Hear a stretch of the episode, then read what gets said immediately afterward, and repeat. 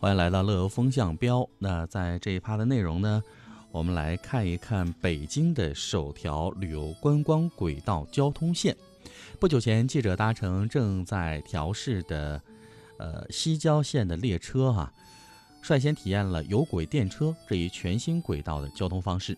北京市轨道交通建设管理公司的相关负责人介绍说，西郊线已经开始分段进行动车调试，力争。在年底六站全部开通，这意味着什么呢？各位听好了，北京的三山五园的美景全部纳入轨道交通的版图，而西郊线也将成为一条很重要的旅游观光线。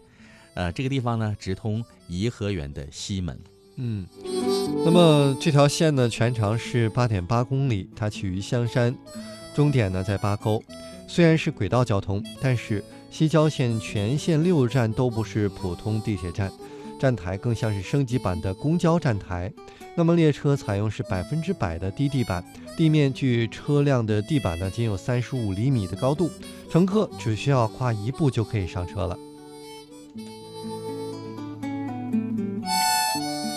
那么从啊颐和园的这个车站出发几百米啊，这个西郊线。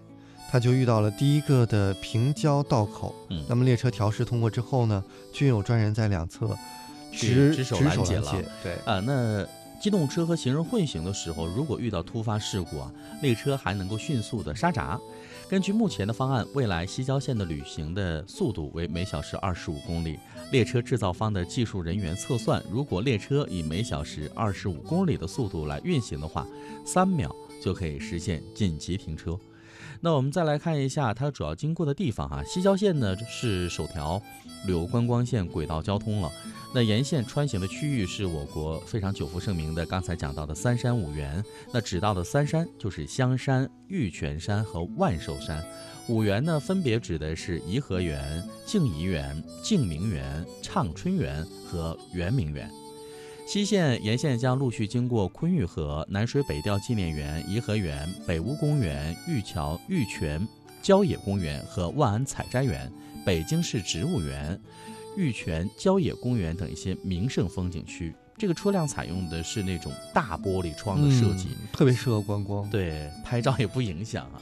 所以我觉得首都的这些旅游资源是越整合越好了。相信以后再来首都旅游，如果游玩的话。可能就会告别人挤人、人山人海的场景。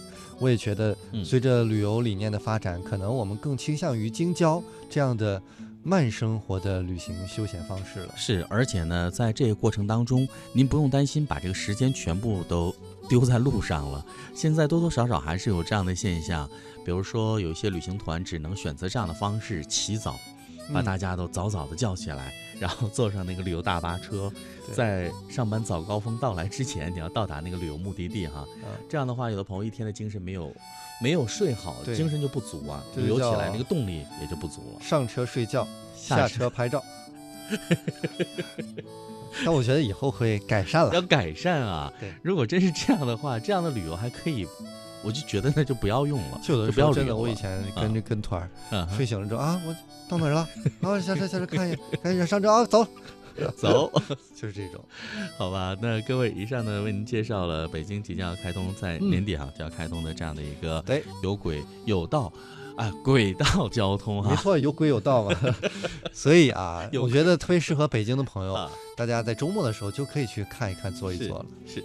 好，那最后一首歌送给各位。我们刚才畅想的这些，应该在未来都不是梦。来自张雨生的《我的未来不是梦》，送给各位，再会。